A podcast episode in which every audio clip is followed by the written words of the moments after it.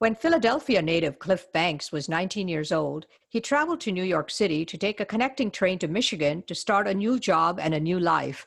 But he got the fright of his life as he hailed a cab from Penn Station to Grand Central Station. Before I got into the cab, two guys came up and asked me for, you know, or asked if they could help. And I said, no, thanks, I've got it. And next thing I know, I was up against the cab with a knife to my throat, and they demanded my wallet and anything else valuable that I had and took off running. Although broke and in shock over what had happened to him, Banks somehow found a way to make it to Dearborn. Hello, everyone. I'm Chitra Raghavan, and this is When It Mattered.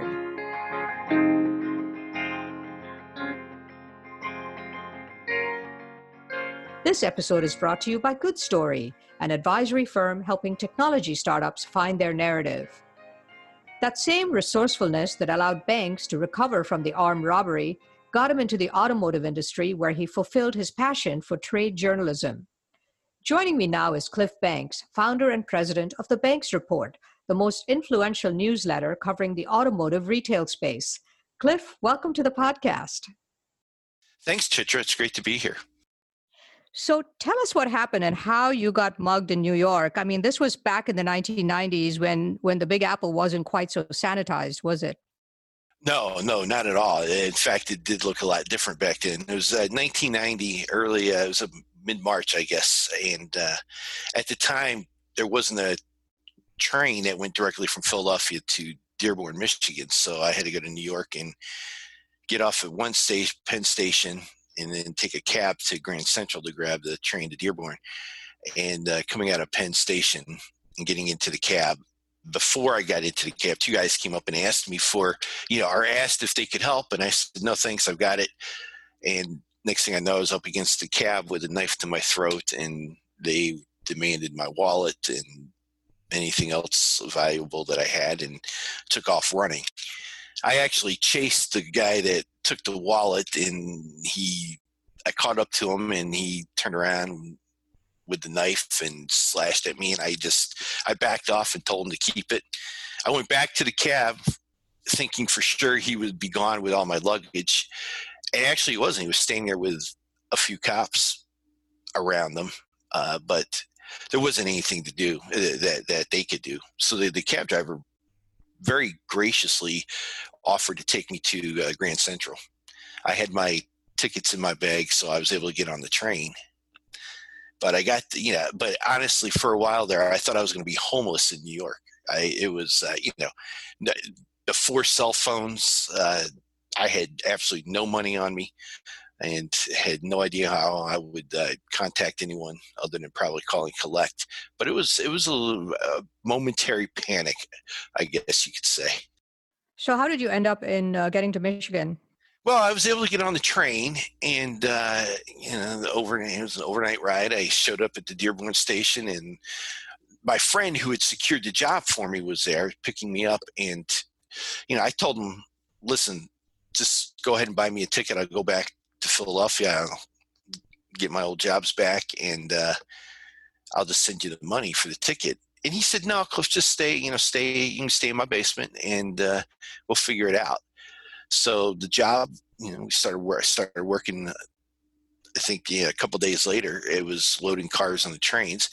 I had a beg for rides and hitchhike some to get to to the job and get home, but uh, you know, worked double shifts, worked as hard as I could, um, worked seven days a week, and uh, was able to, after a couple months, have enough money saved to buy a car and finally move out of uh, the basement.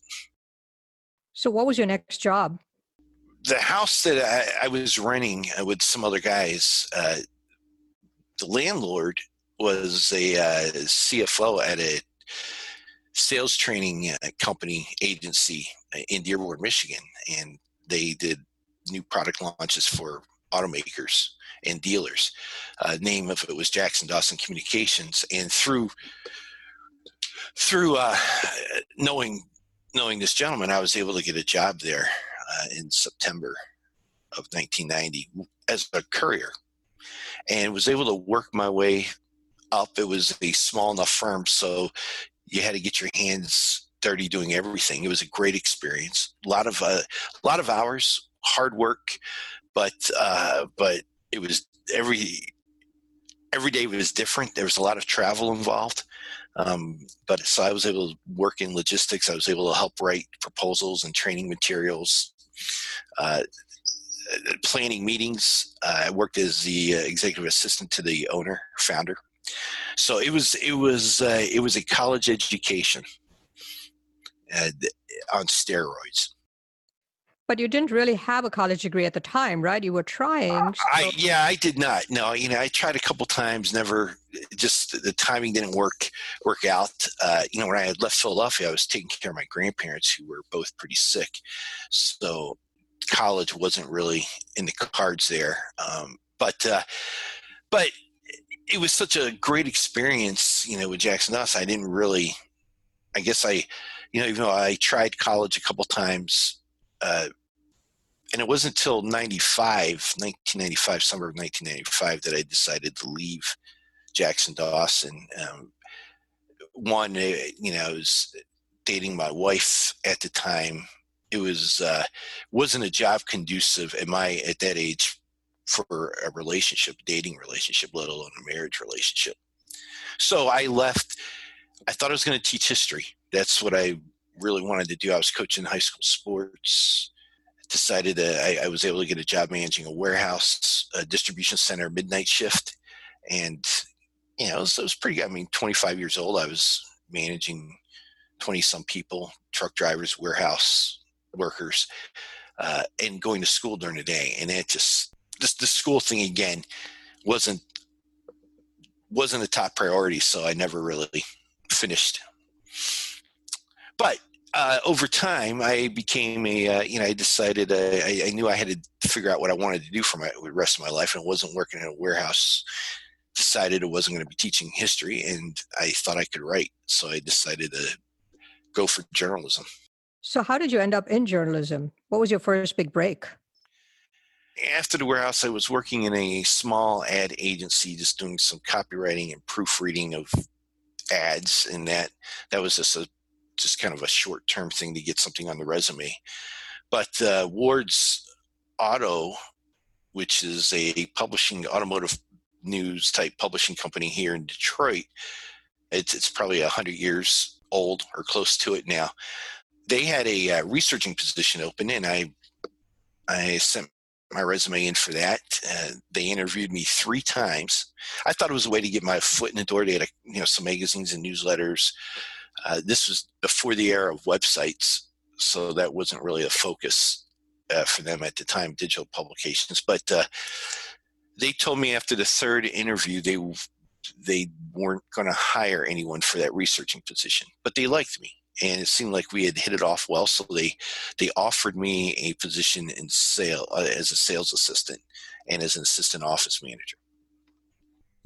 So last interview, everything's set. It's a done deal everything's good. And the publisher, you know, I'm sitting at a conference room table, publisher, the president of the company, the sales director, and and uh, the HR director.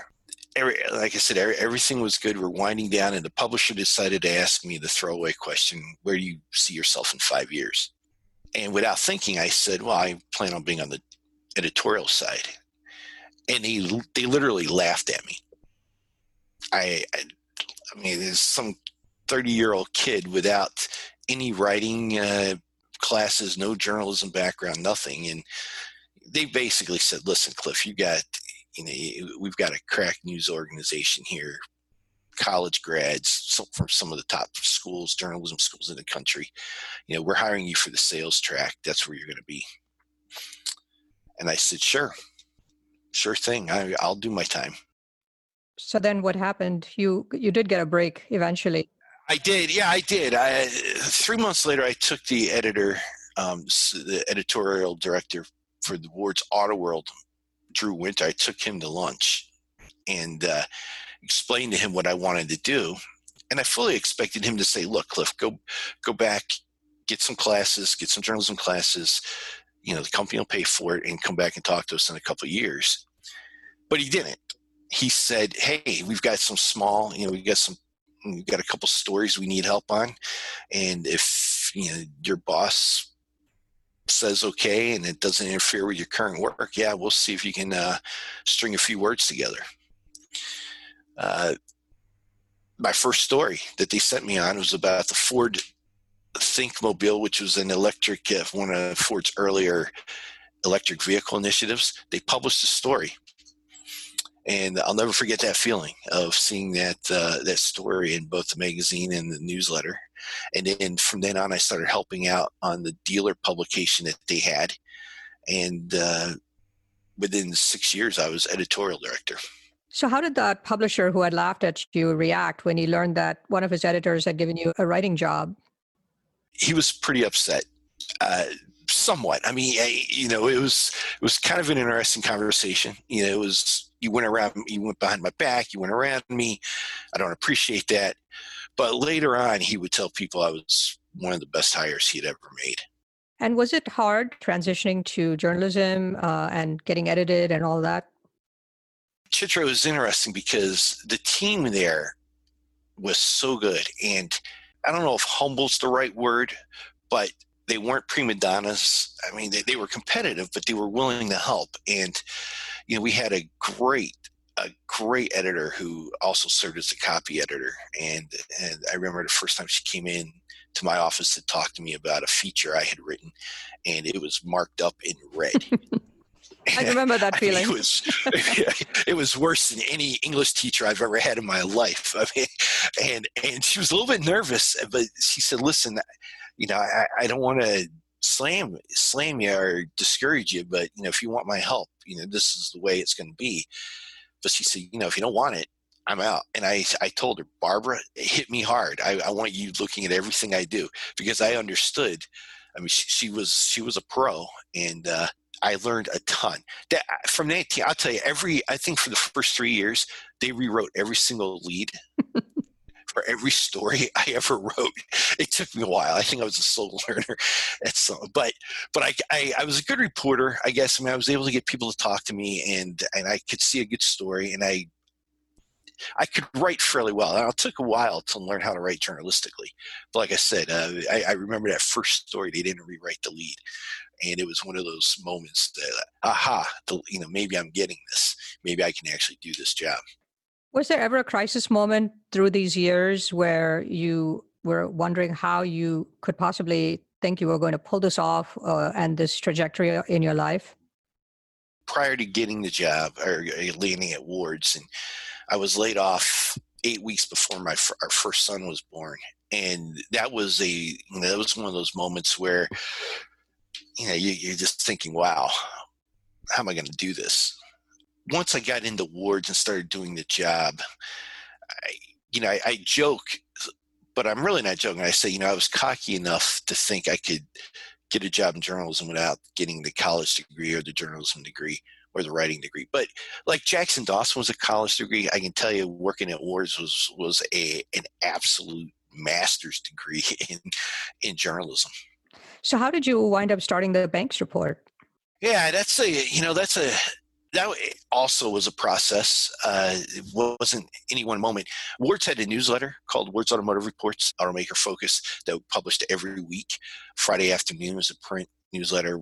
You know, it was deadline focused and and I thought uh, as I was working on the dealer publications, and I, I could see the other publications from a competitive perspective, you know, within the industry, automotive news, and there were several others, and no one was covering that part of the industry from an investor perspective.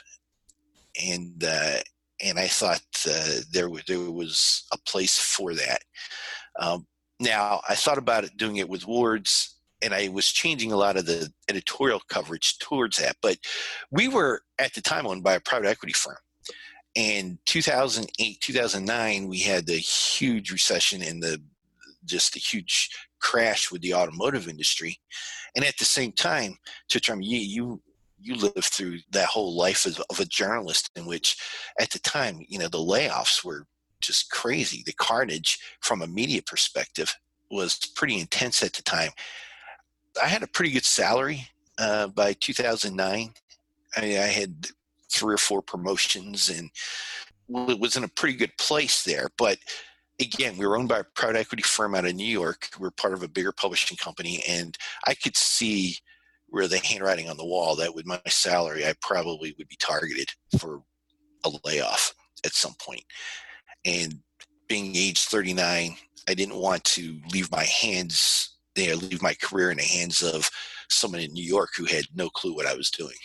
So I uh, I took a job with a smaller uh, with a competitor, uh, solely owned, uh, thinking we could kind of launch this thing together. That didn't work, and uh, from there I did a little bit of consulting for a couple years. Started a, a, conference with someone out of Miami, Florida, and then I had a friend of mine, um, Joe Herman, who was a, a long time entity executive in the automotive retail space. Was the guy one of the brains behind the first public dealer group launch IPO back in the uh, mid 90s. Was active in the investment community in New York and on Wall Street, and just just a really good guy. And and in 2013, early 2013, he called me. I was in Vegas at a conference, and he said, "Cliff, I'm coming into Vegas. Don't leave before I get there. I want to talk to you." We had had dinner two years earlier, in San Francisco on Fisherman's Wharf, and I had shared with him this vision I had for the Banks report. And he got to Vegas. We sat down, and he said, "Cliff, you have a, a business plan?" I told him I did, and he said, "Email to me from the plane." I was actually leaving on the red eye that night. I did. He called me. Uh, he he called me the next morning after I landed and said, "Hey, we're uh, I want to participate. I want to finance this thing and be your partner." He was looking at his retirement planning uh, for his retirement. So that was early 2013. We got this thing launched August of 2013. And in fact, it was on the beach in uh, North Carolina when I hit launch. We were on vacation and I hit the launch button on my phone and went live. December, I get, yeah, it was December. Joe was diagnosed with pancreatic cancer.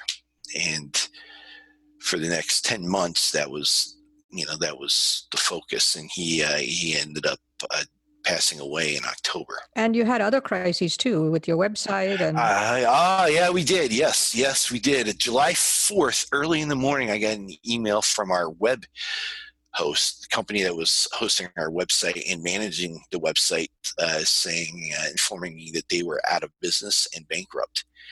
And so uh, the next month, I spent in my office. My wife says she never saw me. I think I slept eight. I mean, literally, I, I don't know how often I came out of my office. It was round the clock writing, reposting, you know, building a brand new website from scratch with a person out of Miami who I had never met. And we were doing this over the phone. And it, it was a pretty intense month. Um, reposting content, writing, informing subscribers what had happened. Um, so, so with through sheer grit and perseverance, I mean, you survived. You know, even though your mentor passed away, and the Banks report survived, and today you're one of the most influential, if not the most influential, newsletter covering the retail auto space, and you're covering an unprecedented story. You know, the COVID 19 and how it has impacted the world and the auto industry. Have you ever seen through your decades of reporting on the industry a comparable time like this? No, no, and I, I don't think anyone has. Uh, you know, uh, you know, the last pandemic, you know, was the Spanish flu in 1918. That was 100 years ago. So, you know, we, we've we've seen challenges certainly through World War II, World you know, uh, there have been recessions, oil embargoes of the 70s and in the Great Recession in 08, 09, but nothing like this. I mean, we were, listen, we, the last five years, the industry has had, uh, has sold over 17 million new cars a year for the last five years. Another 40 million used cars on top of that per year. So, so we're looking at, you know, 55, 57 million vehicle sales a year for the last five years. And we were probably going to do 16.8 new, 16.8 million new. this year, still very healthy. And we, so look, the industry's zooming down the highway 80 miles an hour, and then bam, it, we, we hit a brick wall. Everything stopped in March. Everything. Uh, car sales plummeted. Uh, all travel plummeted. So it's impacted the entire industry, the entire transportation industry. But automotive, uh, you know, certainly is is uh, feeling the pain. And you know, the automotive industry has long been kind of the bellwether industry of the the nation, the pulse of the economy, right? So when that kind of falls apart, what happens? There's probably this cascading effect. Yeah, there has been. I mean, I, you know, I think in March, we the last week in March was the first time since World War II that a new vehicle had not been built in the U.S. The the effects of that just start spiraling down. With states shut down, more than half of the states with you know shelter in place or stay at home orders. Uh, there were several states, Pennsylvania, Michigan, areas in California, Kentucky, that were not allowed to even sell cars online. What what's going on right now is the dealers have shifted from showroom sales to online sales and have ramped up their operations pretty pretty quickly to to manage that. So the good, little bit of good news, or if there is good news out of this, is that April sales are not down as much as we had projected. We were projecting them to be down 80, 90%. It's actually probably between 40 and 50% right now. Um, partially because you know the dealers have ramped up on the on their uh, ability to sell over the internet. The, uh, the challenge, I mean, like, like you said, automotive is really one of the engines, main engines that drive the U.S. economy, because you have the big factories, you have suppliers, five or six suppliers per factory, um, and you have all of the other businesses within you know that area that a factory is located. You have dealerships. The 18,000 dealerships employ close to 1.1 million people in the U.S. Uh, and I would say probably half of those are laid off now, uh, if not more. Uh, uh, and then you have the rental agencies, you have all of the other industries that surround the automotive space from gasoline.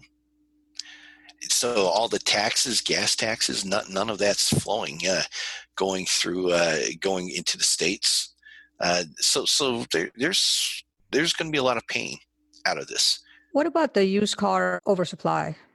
Yeah, yeah, absolutely. We're, we're watching it very closely. Uh, the used cars, the way it works, I mean, cars come back from lease, and this year there's four million, over four million vehicles that are going to come off lease and come back into the system. And so the banks that actually own the paper or that own, own those vehicles are going to have to somehow get get rid of sell those vehicles. Problem is, people aren't buying right now. Uh, the auctions are piling up with vehicles. The rental companies have you know been trying to sell their vehicles. So we have a situation now where everyone's trying to offload their used vehicle inventory, but the typical buyers, which are the dealers, aren't buying the cars because they they don't want to get into a situation where in two to three weeks they're sitting on you know $10 million worth of used vehicle inventory that all of a sudden is now $6 million so everyone's trying to protect their interests which they need to be. So we've got uh, we've got a lot of uh, a lot of things to work through over the next several months. The the used car oversupply sort of reminds me of the recent collapse in the oil industry where they didn't know where to put all the oil, right? They've got so much oil, they're trying to find places to store it and it seems like that's what's happening with the with the used car dealers. Yeah, yeah. There's plenty of parking, but I will tell you, even in Dearborn, there uh, one of the car rental agencies has been parking cars in school parking lots.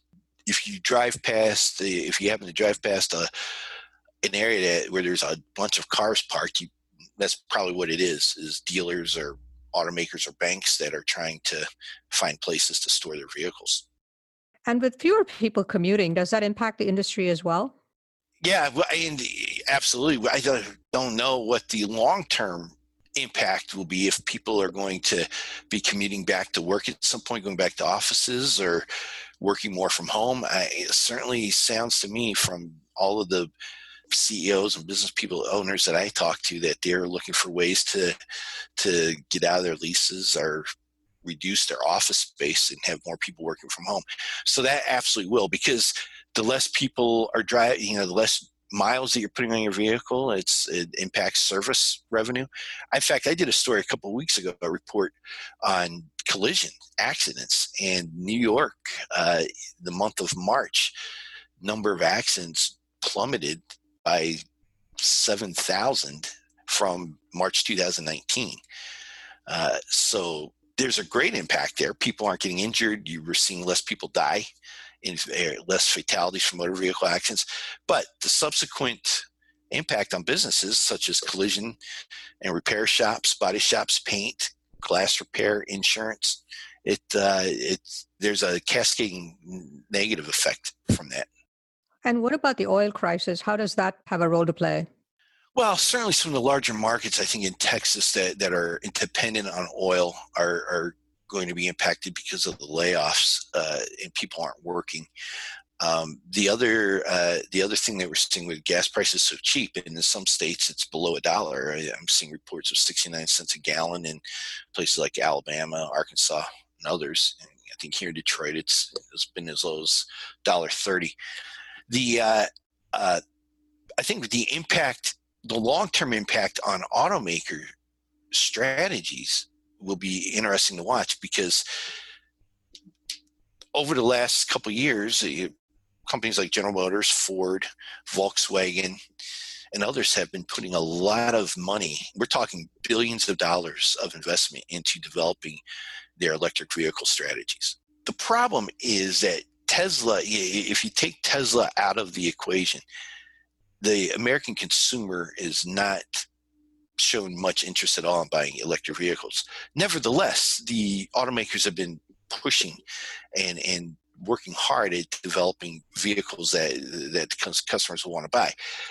However, now with oil prices so low, and I think with huge cash issues that all of the automakers will be facing in the next few months, at some point they're going to have to make decisions on where they're going to put their money, and they're going to they're going to have to put that investment money into developing products that the consumer has historically bought. SUVs, trucks. I mean, the F 150 from Ford is the best selling vehicle and has been the best selling vehicle in the US for years, decades, uh, and has shown no sign of, of relinquishing that crown. You know, certainly the Dodge Ram, the Chevy Silverado, and then we have the just SUVs that uh, that customers have have been buying the last several years. So we'll see what the what the impact. The longer this continues, the longer the you know we, we are sheltered in place, or the longer we're dealing with with the impact from the virus, I think it's it's going to delay some of those uh, electric vehicle initiatives and even some of the other future, more futuristic technologies such as autonomous vehicle or even connected vehicle investment. They're all saying otherwise, the automakers are, but really, when push comes to shove, Chitra, the fact is they're going to have to make some hard calls in the next you know several months. So overall, looking at this huge impact on the industry, how would you kind of sum it up? I mean, how would you describe it? Seeing what you're seeing every day, the news pouring into your newsletter. Yeah, yeah, wow. It's hard because I think one it really is a matter of survival. I think everyone's trying to figure out how to survive from a business perspective. And then you have the dynamic of trying to protect yourself physically also from getting the virus. And I, you know, I'm so many different opinions out there as to how bad it is, but but the fact is, you know, our our family and we've known several people are eh, who have either lost family members or who have died from this virus in one of the areas that's been hard hit. So there is that that mentality. It's not just a surviving business wise, but when you throw everything together, it's it uh, on top of the uncertainty of how long this is going to progress makes business planning hard. And I think, uh, but but I will tell you that on the automotive side, the dealers and the automakers are absolutely resilient. they adapt. They've you know they, they've met every challenge. You know, I don't want to get corny here, but the fact is they have met every challenge for a hundred years and and are meeting this challenge too. Um, some better than others, but but uh, it's it's going to be one for the history books. Well, it seems like you are in a really unique place to cover this from all the experience you've gained from the moment you started loading cars onto trains and rail yards and then talking to dealers and CEOs and financiers and investors. I mean, it, it, you've probably, you know, all the work you've done has probably put you in a unique place to cover this unprecedented challenge to the auto industry. Well, you know, I guess now it's we're going on 30 years, so I guess there, there's a perspective of history also. But yeah, it is it is it is a unique spot, and it's it's a great spot to be in because I feel like you know I'm getting a front seat to history and you know while living it. Looking back at that young man who was hitchhiking to the rail yards because uh, you know he was too broke to buy a car and making money loading those cars onto trains, or that young man who stood outside Penn Station getting robbed at knife point, what would you say to that young man about the lessons you have learned about adversity? I guess stick with it. Uh, I probably would tell them to go to school, get get the college degree. to be honest with you, don't be afraid to take risks. Stick with it, uh, and and uh, and things tend to work out. Cliff, thank you so much for joining me. It's been so great having you on the podcast and for sharing your story and all the insights into how COVID 19 is affecting the auto industry. Chitra, it has been a real pleasure. Thank you so much. Cliff Banks is founder and president of the Banks Report, the most influential newsletter covering the auto retail space. This is When It Mattered. I'm Chitra Raghavan. Thanks for listening to When It Mattered.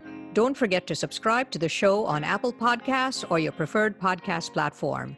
And if you like the show, please rate it five stars, leave a review, and do recommend it to your friends, family, and colleagues. When It Mattered is a weekly leadership podcast produced by Good Story, an advisory firm helping technology startups with strategy, brand positioning, and narrative.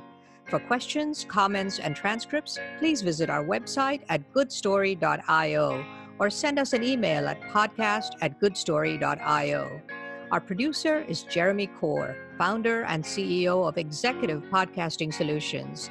Our theme song is composed by Jack Yeagerline. Join us next week for another edition of When It Mattered. I'll see you then.